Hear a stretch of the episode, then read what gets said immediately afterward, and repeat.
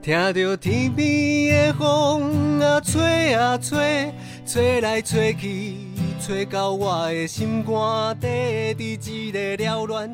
繁华的世界，好佳哉有你陪我走一逝。Hello，大家好，我是主持人罗拉。我是主持人小爱。那今天呢，想跟大家聊聊，一听到红道的时候，你会想到什么呢？因为我自己曾经的经验是，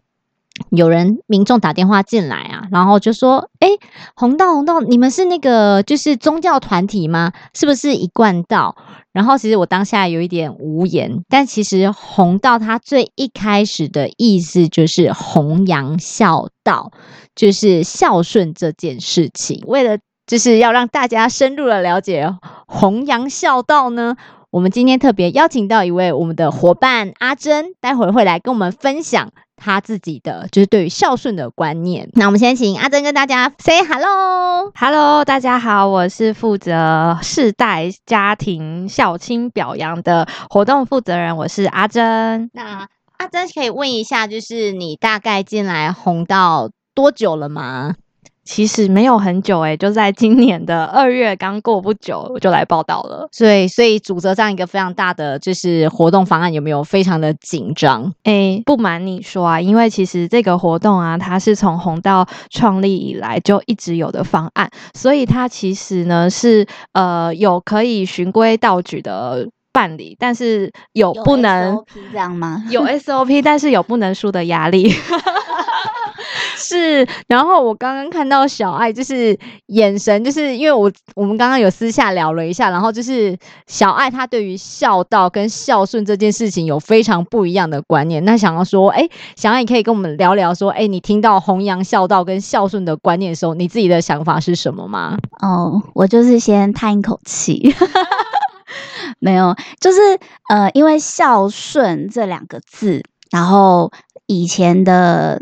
就是总觉得这好像是华人的一个很传统的观念，然后这个传统的观念，在我自己个人的经验上来看，就是好像觉得有点过时。就是讲到顺从，就是为什么我一定要听爸爸妈妈的话？就为什么呃，难道长辈不管说什么都是对的吗？我就一定要照着他们的意思去做？就是我觉得孝讲孝顺顺从这个。概念好像是，嗯，不太，就是我自己个个人会有一点反弹的，可能因为我比较叛逆吧，对，嗯嗯听起来就是你觉得这是很八股、很旧的一个问题，就是为什么我们要一直在讲孝道呢？到底为什么这样？而且像我就是在去年那个金曲歌王的利偶王，他就是有分享说，因为他他本来是嗯、呃考上台大，但后来辍学了嘛，然后他去玩音乐，然后妈妈就是很不谅解，可能就是每天都会会一直。呃，叫他说，呃，你不要再玩音乐了，你就好好念书。但是六王就是还是坚持他玩音乐，然后后来就是当上金曲歌王。然后他在颁奖典礼的时候，他就说，呃，妈，你不要再情绪勒索我了。就 是就是，虽然如此，但我还是很爱你。就是我觉得那个孝顺应该是转换一个概念，是说，呃，长辈跟子女之间，他应该还是要有可以互相尊重跟互相呃有爱的这个成分啦。他不一定就是有阶级观念的上对下，下对上这样子。嗯，嗯，有刚刚小顺那个小爱她在讲孝顺的时候，我整个眼睛就是嗯灯很大，因为我觉得说哇，妈妈听到就是说哇，我这女儿怎么这么不孝啊？就是对，应该说，因为她非常挑战，就是呃长辈或者是爸爸妈妈他们那一代的一个观念，对，所以就会觉得说啊，我这些查甫囝那也安呢？对，因为我们刚刚有跟小爱在聊说，哎，其实会有这样。的原因也是因为就是爸妈他们那一个时代就是教育，然后所以就是透过这样，然后一代一代传承下来，养成这样的观念，所以觉得说，哎，你要顺从我的想法才叫做孝顺，才叫做孝。那不知道就是阿珍对于这件事情有什么样的一个看法？有没有想要反驳的地方呢？哎、其实我觉得就是啊、呃小爱刚刚的说法是很我自己本身也蛮认同的。虽然说我我在办这个孝顺的比赛，呃的这个活动啊，那为什么我会说认同？是可能我们过往会认为就是孝顺啊，你应该就是要呃长辈说一，你就不能说二，你也不能有三的想法，就是他要你做什么你就去做吧，对不对？我们以前可能就是有这样的想法，是吗？什么《弟子规》啊，然后就是叫你一定要呃，我我说我说东你就不能往西，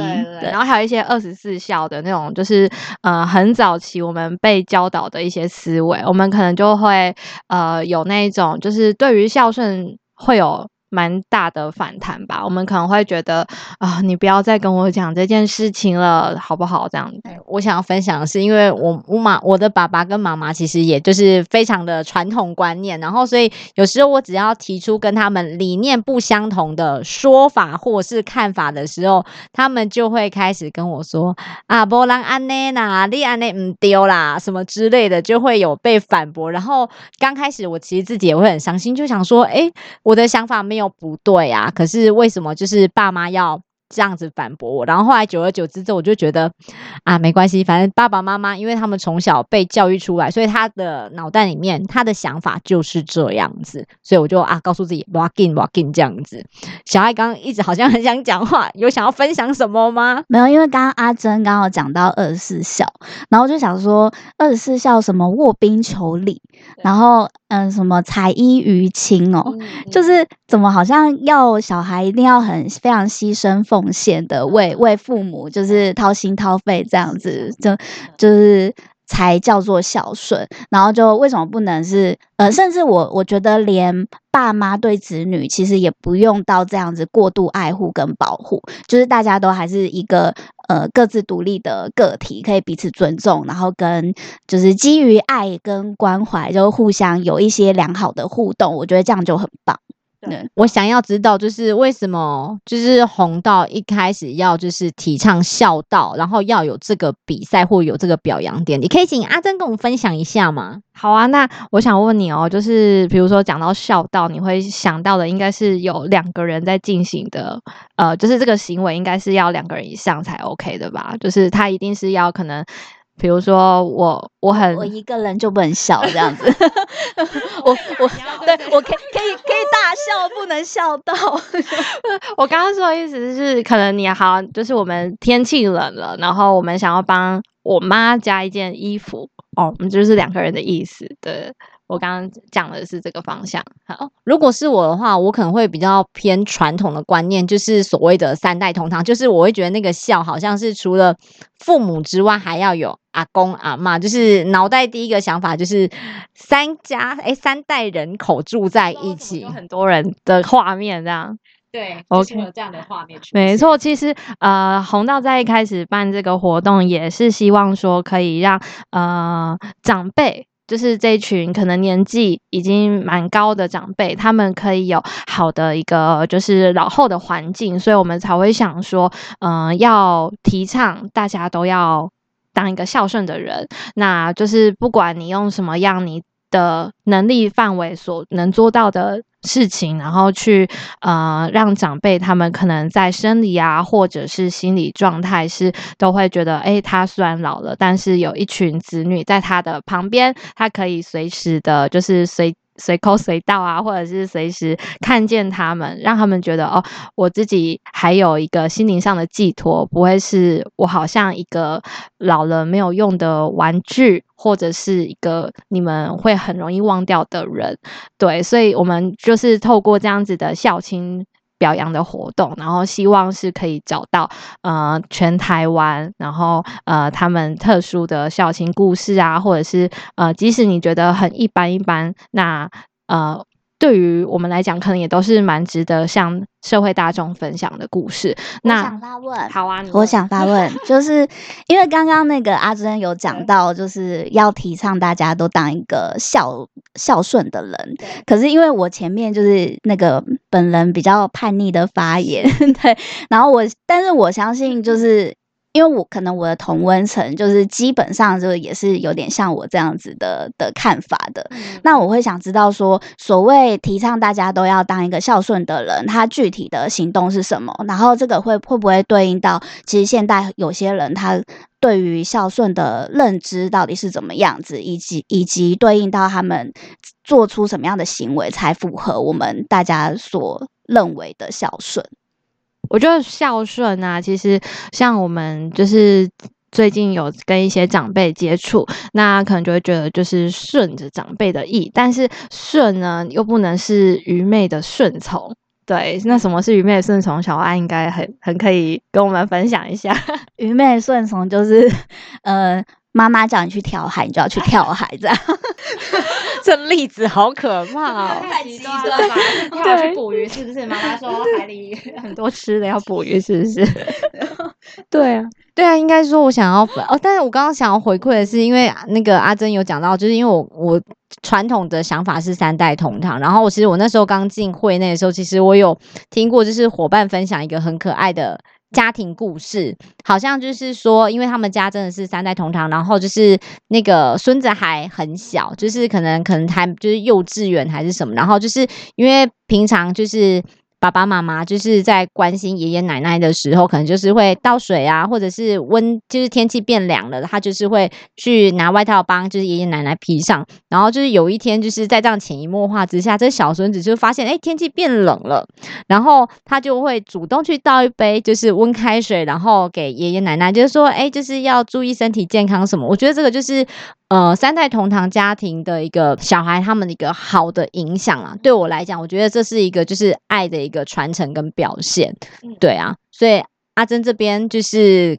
其实我觉得你刚刚讲的，就是也是我们近几年，呃。从大概是二零一六年吧，我们就开始在思考说，我们原始的这个活动精神是想要找三代同堂，然后甚至是四代同堂啊。那他可能，而且同跟长辈同住的这个年年呃时间，可能也是长达二十年、三十年这种。我们会特别去找这样子的家庭，因为会觉得啊，他好难得，好想把他鼓励一下。可是因为可能也是呃这样子的家庭结构，在。我们这二十几年来也都找遍了，就是其实很少子化。对，其实 你也很难，老实讲，就是你很难再找到像是这样子的家庭。那我们也会去观察说，现在社会的现象啊，比如说就是有很多他可能不是同住，但是他跟他爸爸妈妈的相处是很密集的，就是每天都是可能电话会关心一通，或者是用。呃，用赖视讯的方式等等，那呃，有些可能他是呃，还就是。阿公阿妈是跟孙子住在一起，然后可能爸爸妈妈是假日才回来的，这种也有。那他们之间还是有自己特殊的相处方式，对，所以我们就有稍微调整一下整体的，呃，我们要颁发奖项的类别，对，就是有新增蛮多。那等一下再跟大家聊有哪些奖项。诶，那我想要问阿珍，就是像虽然我没有那个三代同堂啊，或者是呃，好像有一些符合普遍世代对孝顺观念的行为，但是。我很爱我妈，然后就我我也会就是常常找她找找她那个那个传。就是传简讯关心她，或者是带她，我们会一起出去玩啊什么的。那像我这样的人，有没有机会报名参加这个四世代家庭表扬？好，那我先问你一个最关键问题，就是你妈妈有满六十五岁了吗？她没有。对，那还差几年？呃，应该大概还差个五 年吧。就也忘记妈妈现在几岁。哎呦，那这真的是有点尴尬。那就请小爱回去调查一下，然后可能就这五年好好。的努力一下哈，然后我们其实是这个活动是要这个家中啊，你的长辈年纪有满六十五岁以上，然后诶整个家庭的气氛是很和谐啊。其实你们也有很多孝，就是可能照顾长辈的方式，或者是你们陪伴他的方式，都让长辈觉得很窝心、很开心。然后呃，呈现出来你们是一个很团结的家庭，这样子的类型，你就可以主动的来报名我们的活动。那当然也是有很多人是。受推荐啊，就是他可能本身是比较害羞的。好，那小孩就是五年后就麻烦你好好的 就是尽善尽孝的陪伴妈妈，然后我再推荐你报名我们的活动。哎、所以他他的报名是以家庭为单位吗？对对对，我们这个活动其实是是跟可能其他的孝顺类的奖项最不一样的地方，是我们是真的以整个家庭为单位，所以到时候啊，就是我们如果真的这个家庭得奖的话，它是可以全家人一起上来领奖的，这这是蛮特别的地方。那家庭它有最小单，就是最小人数的限制嘛？比如说我可能呃，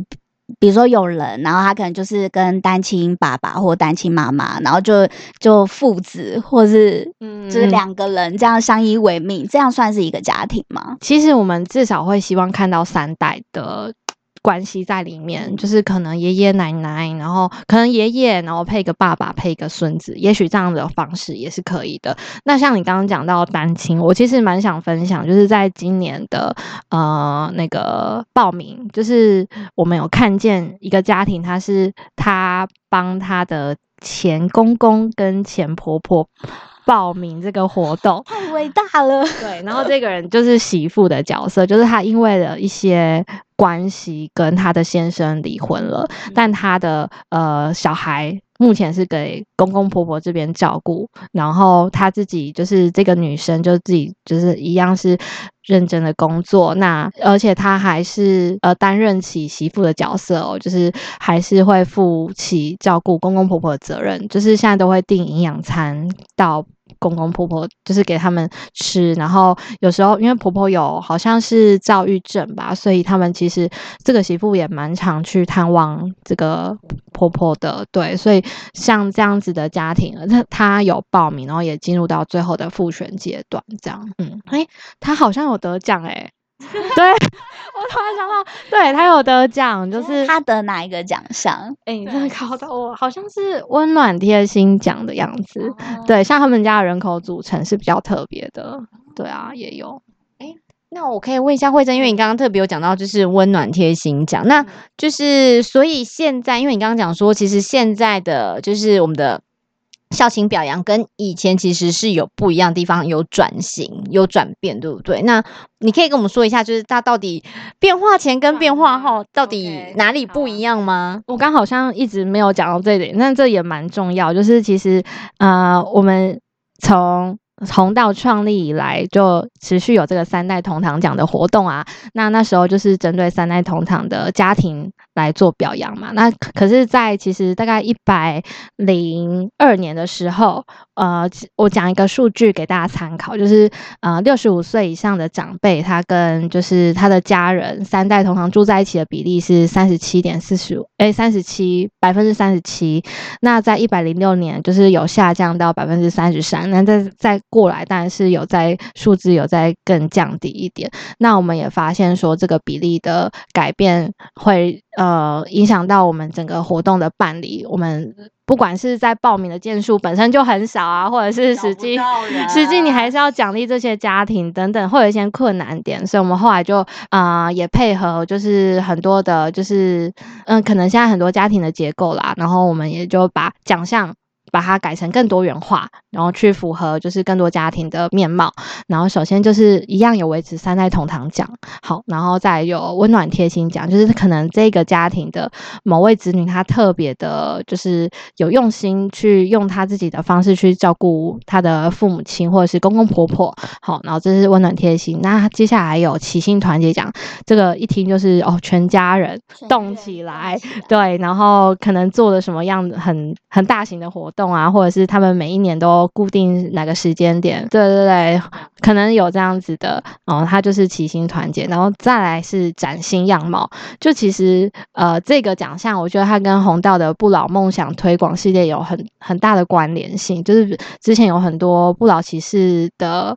就是故事嘛，那有。曾经得过这个奖项的，他可能是陪伴着他的奶奶，然后去环环岛骑，就是骑车环岛这样。然后也有可能是陪伴着爸爸去登玉山等等。那这个过程中，当然不是只有最后这个结果是被我们看见的，而是整个过程他可能要做很多的体能训练等等。那就是这个子女他可能会花很多的时间，然后去陪伴长辈。那也有是呃，他为了要让长辈有维持正常的社交功能哦，不会是只有在家里然后看电视啊，就是过着很规律的生活。他会这个子女反而想说，那我就是找个地方，然后把它变成我们社区的据点，然后让我的爸爸可以跟很多的邻居聊聊天，一起上课等等，这种很新颖的呃方式，我们就是把它归类在崭新羊毛奖。所以近几年来这样子搬下来啊，我们也搜集到蛮多很特别的故事。诶，那大概就是呃，我们每年报名这个报名参奖参加活动的人数，家庭数大概是多少？然后最后会选出多少？嗯，以今年来讲，我们今年收到一百三十五件来自全国、全台湾各地的报名。那其中有一些可能资格不符，我们有就是把它筛选掉。那后来有一百二十四户进入到复选。那我们今年是选十呃选一百户出来做表扬。嗯，一百户都可以表演表扬表扬。那那他们就是表扬之后，他们会拿到什么什么奖品，还是什么？就是会有一个荣誉感。其实我们的表扬很像是那种金金马金钟奖的规格，就是长辈他会，呃，我们会发正式的得奖通知给他，然后他当天，他呃，他就会盛装出席。所以他们是在去那个典礼之前，他们就会知道他自己的得奖了。对对对对，因为我们就是我们的奖项是对他跟金马不一样的地方是，他会提前先知道他已经有得奖，他再来参加。要不然我们怕长辈在现场的那个失落感太大，然后可能有晕倒什么的，我们会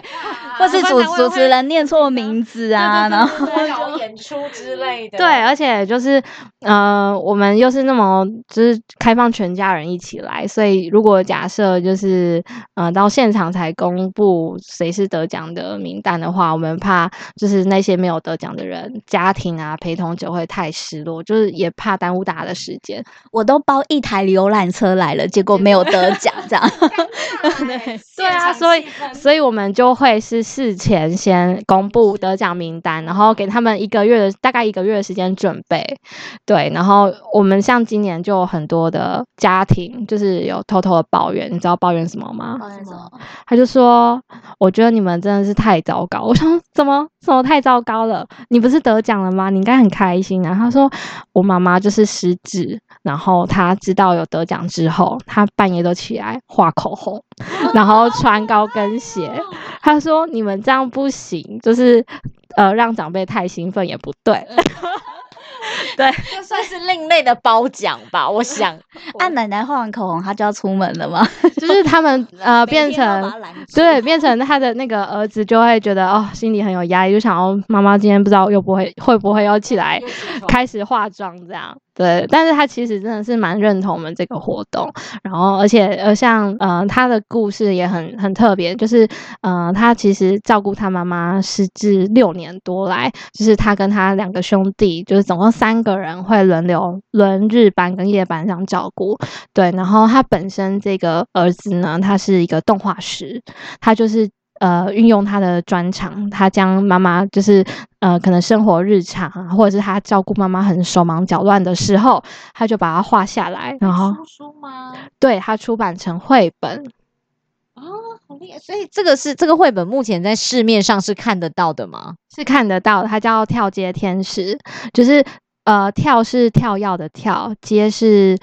接受的接对，然后这指的意思是指他形容他妈妈就是一个跳接天使，原因是他妈妈可能会时空错乱，所以会这边接过来，这边接过去，对，所以他就觉得，哎，他用一个比较乐观的心态去看待他的妈妈，对，然后呃，而且他是男生，可是有时候又要帮妈妈，就是整个洗澡啊，或者是做一些清洁等等，他其实他也跨越了很多的。障碍啦。对对，而且他在他的绘本里面还有，我不知道是开玩笑还是怎么样，他就是说，因为妈妈就是一个个性上很很嗯、很拘谨的人，对，然后所以他就是会呃希望子女就是要尊重他的意思来孝顺对对对对对对所以这个儿子呢，他就真的很怕妈妈生气，他还把自己打扮成，就绘本里面哦，他是把自己打扮成女仆的样子，然后去帮妈妈一真的对 做任何的事情这样。那我觉得有点可能开带开玩笑的意涵在里面，对对对嗯。但就是整体你看出来就觉得哦，这个儿子他真的是用尽他全身的才能，然后这样去照顾他妈妈，对苦，中作了，也是也是，但他说他说就是 他说他其实是他原本打算出三本绘本，他现在出了两本了。然后原本第三本是要画就是呃妈妈去住疗养院的过程，对，可是。至今还没有创作，是因为妈妈还没有去住疗养院。那他他会这样讲也是蛮好的，因为呃他说他们其实兄弟之间有协商，就是在妈妈如果完全认不得人的时候，他们就会真的要把她送去疗养院。但目前这样六年多来，妈妈都还是认得住这些家人，所以就是还是亲力亲为的照顾。所以他现在这个儿子就很慌张，就想说怎么办？第三本的素材要改了，这样子。可以改改什么？改那个妈妈半夜画口红，他说他会把这段画进去，对，还有带妈妈去领奖的整个过程，这样。这个其实就是应该说，就是照顾过程当中会非常的，就是会觉得辛苦。可是就是你看到，就是长长辈他就是还是可以跟，就是认得出你，或者是可以跟你互动，然后还是健健康康，其实会就是 会甘之如饴啦，还是会很开心。对啊，那我想要另外问问题，我可能没有像小爱，就是有很多，就是我想要问一些比较正经的问题哦，我要问正经的。干嘛？我我问你很不正经吗？这样我不正经。对，然后我想问阿珍的是说，因为其实你报名的件数这么多，那会不会有就是报名的家庭会质疑说你们有没有造假，或者是我怎么知道你们到底这个故事是不是真的？我们会做什么样的一个动作来去做这样的一个筛选吗？呃，我们会进到他家，然后逼他把身份证拿出来。没有啦，查户口吗？多久以前的事？我没有，他其实他报名的时候，他就会写他的长辈的那个出生年，因为我们要先确认他的年岁有没有符合资格，好，然后再也会调查一下他有没有就是曾经获奖过，那就是。再看他的整个报名的故事都都没问题了之后，只要有报名的人，我们都会到他们家真的去做实地的访访问，对，然后因为我们想知道说，诶，呃，他写的故事跟他们实际的生活是不是一样的？当然也有可能有些家庭。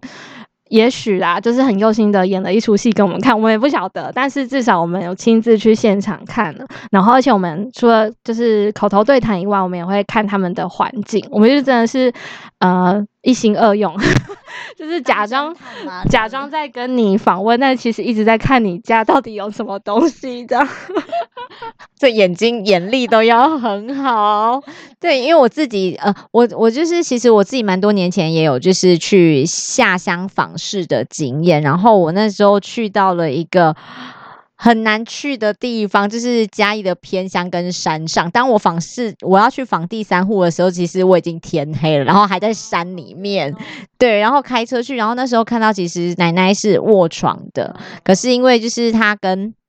两个子女同住吧，然后其中有一个儿子，就是其实脚好像还有受伤截肢，然后可是就是。呃，我去看，他们就带我去看奶奶的房间啊，其实就是整个就是弄得还蛮干净的，然后也就是没有什么刺鼻的味道，然后我就觉得说，哎，其实就是奶奶虽然卧床，可是整体的环境维护，我觉得其实还是有非常用心这样子。对我就觉得，其实这个是你真的要到现场才看得到这种感动，然后还有就是说验证这故事到底是不是真的。而且像刚刚罗拉讲到的啊，就是他有去当过访员，然后去看了这个家庭的状况，我觉得有走出去真的不一样。就是小爱，你明年一定要来当我们的访员，直接直接把我拉进去，对，直接点名你了。对，因为我像之前就是可能还没到访视阶段的时候，我我会有有点就是觉得哦，好，我不太晓得。就是这个活动的意义到底是什么？然后实际的去看到这些报名的家庭，感受到他们哦全家对于长辈的用心的时候，我会看见哦，原来这个活动它就是这么的珍贵，因为它要记录这些人的行为，然后让可能透过我们的记录，然后让更多人的知道，而也许有这样子，我们可能也可以朝着他的方式来学习。然后，当我们未来。的长辈，或者是我们自己老的时候，有哪些可以呃做到的预防的一些措施等等，我觉得这是在访视中才能看到的东西。就我直接就被预约到明年，就直接那个，就是我会排你一个三到五户这样，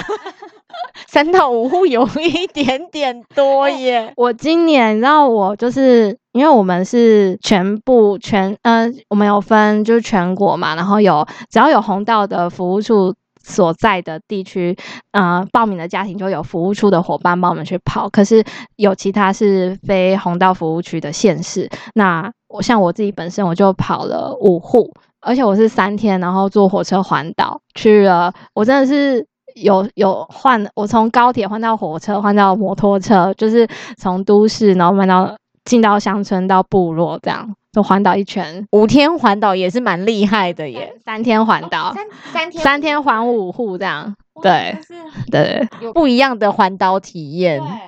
很开心。我觉得最困难的是，因为每一户你听完都觉得好精彩，可是你回来要帮他们写，就是要写成报告，你会觉得好难哦。就是哦，他你会真的是很挣扎这样。对，那阿珍，因为因为你现在邀请我明年那个参加活动嘛，但我想说，那你可以分享一下，就是你你今年在访视的时候，你有遇到遇到过什么让你真的呃很觉得很很新奇，或者是？很让你特别感动、印象深刻的例子吗？就是来吸引我，就是看我明年看我意愿会不会比较高？这样，我觉得今年就是我刚刚有提到我去了一个部落，他是原住一个阿美族的原住民的爷爷，然后这个是他女儿自己报名的。他女儿是呃，为什么会知道我们有办这个校庆表扬？是他本身是红道的不老棒球队的球员。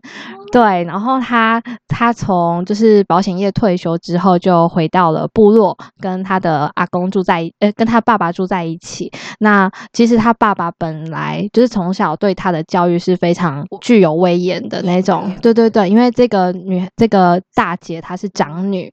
对，然后他们家就是底下有大概三三四个兄弟姐妹。那因为这个大姐的妈妈很早就过世了，所以呃，她呃有时候就必须当起妈妈的角色去带她的兄弟姐妹。那爸爸本身对她又有非常高度高的期待，所以她其实呃回到刚回到部落陪爸爸的时候，她觉得小时候的那些压力又。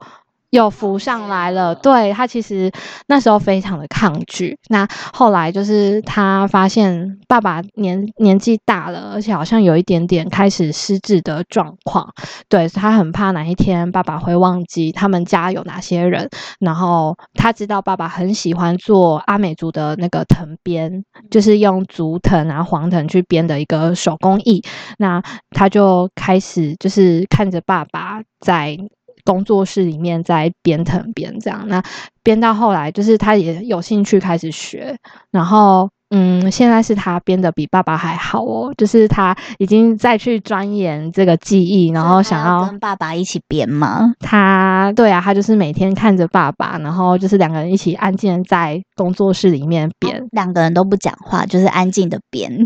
两个人基本上真的没有什么在讲话。我想他们走的是心灵交流，只是你们看不到。对，因为爸爸就是对于他，对于这个长女来讲，就是不晓得他可能虽然现在年纪也八十几岁，但是。可能小时候的那种印象还在，他就是没办法跟女儿那么亲近。对，那这个女儿也知道他们之间的问题，所以她也不会特别去强求要改变爸爸对她的态度啊。但是其实爸爸还是很爱护这个女儿的，因为爸爸有说，就是他看到女儿现在很用心的在学这个技艺，那他就拿了一本就是很厚的研究的报告给这个女儿，就说这是你阿昼那时候在中研院有人帮他写的一个研究的报告，然后里。面有很多关于我们马鞍藤的一些文化记录，你就好好的看。对，他就把这本传给了他的女儿。传传传家宝，他女儿很感动，就是好，虽然你爸爸就是总是摆一个酷酷的脸在那里，但是至少你有看到我的努力，然后也愿意信信任我，把它交给我，这样，嗯，哎，阿珍，那听你就是分享这些，就是你去下乡访视的感动故事啊，那在。表扬典礼当天有没有就是在现场可能有一些就是嗯呃惊慌失措啊，还是就是 家庭就是发生很可爱的事情？而且我知道我们这一次有邀请吴峰来当我们的大使，对不对？那他们就是有没有什么让你跟他合作当中或互动当中有就是印象深刻的部分？哎，刚刚有讲到惊慌失措的部分，我一开始真的还蛮紧张的，因为我们呃整个现场是那个它没有无障碍的，就是舞台，它是一个就是轮椅升降台，能慢慢升上去，所以在一开始电梯刚开始要。就是顺这个流程的时候，轮椅那边就卡住，我就变成轮椅的多久？就 它的上去单趟从地面到舞台要一分钟，然后再把人接下来要再一分钟，所以我那边就是变成一个轮椅的停车场这样。可是这样子在舞台上会很干呢，因为你要就是因为像我们。印象中颁奖典礼，他就是要非常的流畅啊。那你就是马上要把这个人 Q，他就是一定要在现场。可是如果我 Q 到你之后，然后你才轮，你就嗯，然后上去，然后再嗯，然后进去。对，所以我们必须要错开啦。就是可能前面是班，可能前三个是一般可以正常走楼梯上去的家庭，然后第四个家庭是轮椅家庭，然后再就再切三个可以一般走上去的家庭，这样。哦，就是用交替的轮交错的方式安排，让它的流程是顺畅的。然后像罗拉刚刚讲到，诶，他讲到一个人，他是无缝。那其实为什么我们会呃邀请他来典礼这边，也是因为呃，他其实。吴凤啊，本人对于就是嗯孝顺这件事情，他好像也蛮有自己的想法。在我们还没找他之前，他自己在他的 YouTube 的频道就有蛮多记录他跟家人之间的相处的影片。然后特别是吴凤跟他的爸爸，其实感情非常的好。那即使爸爸他过世了，但是吴凤还是呃会记住他的精神，然后也希望可以将爸爸教育他的观念传给他的两个女儿。这样对，然后我们就看到吴凤这样。这样子的一个很棒的人，我们就去找他问看，他说：“诶，有没有机会可以邀请他，然后来参与我们的这个活动？那怎么参与方式呢？大家知道吴凤现在做什么吗？YouTuber，对他就是一个现在超级忙碌的 YouTuber，然后大概两三天就发一支发一支影片。对，然后我们那时候就是想说可以邀请他，然后来跟今年的我们觉得很特别的一户家庭，然后来一起合拍一支影片，作为今年。的一个特别的企划，这样对，然后吴凤也很爽快的答应，对，所以我们就最后就请他到金山新北市的金山，然后去记录一个呃很很我觉得很难得的活动啊，因为他是一个一百零二岁奶奶的生日，然后这个奶奶他们家呢是有五代成员，就是总人数加起来快要两百人的一个大家，五代是。嗯，那个那个辈分，那个称谓要怎么念啊？不知道，我不知道，就是什么曾孙、玄孙还是什么？对对对，就是最小的孙子是玄孙，第五代的，然后还要叫那个啊，你知道叫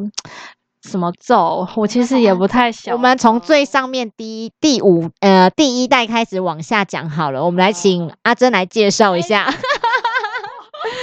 哦天啊，我我真的没办法，我只知道玄孙，然后因为那天我们在现场的时候要跟吴凤讲五代的观念，他其实也没办法理解。对，第五代是玄，有那个就是亲戚不同，然后称谓不同的这个观念。对对对对，然后他就是当就是现场家人在家族在跟他介绍的时候，他就有点傻在那里。他告诉他说：“哦，这是第一代，这是第二代，这是第三代，第四代，一直到第五代。怎么辨别这个第几代呢？这个家族非常聪明，他们做了。”家族的 T 恤就是用五种不同的颜色来分辨。他们到底几个人啊？这个家庭，他们有一百九十四个人，对，两百个人。他们，而且他们也很期待人员再继续增加。他说，如果是第两百位成员的话，会有大赏。第两百位是有怎样百万吗？就是悬赏一台车之类，还没出，嗯，刚出生就一台车，出生就获得一个一栋房子，这样。对，就是因为这是很难得。然后其实我们那天去，就是他们全家人，然后帮奶奶帮这个阿昼做一个大型的庆生活动，然后邀请很多的朋友一起来参加，这样，所以现场其实是五六百人。的一个大型晚宴，古代什么那个帝王家族的那种寿宴的感觉，而且因为他们有很多的小朋友，所以他们还规划儿童游戏区，就真的把夜市的那一些捞金鱼啊，然后射飞镖套圈圈全部都摆在现场，真的就是一个寿，真的就是一个寿宴趴，而且非常的完整的一个活动计划，对对对。所以其实你看到我们在讲，虽然在讲孝顺，但它其实有很多种多元的形式。那吴凤他也觉得，这就是台湾他能。记录到这样子的故事，他也非常喜欢。那欢迎大家去看他的频道的影片，你会看到满满的全部都是人的画面。对啊，嗯。然后我们有邀请吴峰到颁奖，就是表扬典礼现场，也来分享，就是他个人对于孝顺的观念是什么。那其实，呃，我觉得就是透过这些名人的力量啦，可以让大家可以更知道说，哦，我们有在办理这样的活动，也推崇这样的精神，因为。既然是这么样，可以推动社会一个很良好的孝顺风气，那我们真的是需要更多的人一起来关注。所以其实也在宣，就是在活动的宣传期，也会邀请很多的名人来帮我们分享。这样，对，那那这样子，明年呢，如果大家不是我 想要报名的话，就是会会大概要关注什么讯息吗？呃，明年的话，我们的报名时间大概是四月份到六月的这个两个半月的时间。那呃，因为每一年大概都是这这个时间点啊，所以就是可以请如果有想你觉得你家很适合的，或者是你朋友好像很适合的，你就推荐他来报名吧，因为。你推荐他，他真的如果得奖的话，他可以呃有一笔 六千元的奖金，六千元哦，对，而且假设如果他可能还有获得一个十大奖项的话，就是我刚刚说的十大奖项，是我们跟红道跟瓦城。慈善基金会的一个合作，就是我们是双主办单位一起来办这个活动。那其实瓦城他们也很喜欢，就是这个活动的理念，也希望可以持续的办理下去。所以他们呃还会再从一百户的家庭里面再选出十户家庭出来，这样嗯，特别颁奖。对，特别颁奖。好，那嗯，所以你说，嗯，阿珍是说明年三四月，四月是整届，然后再就要下乡访视了，我我就要被抓抓走了。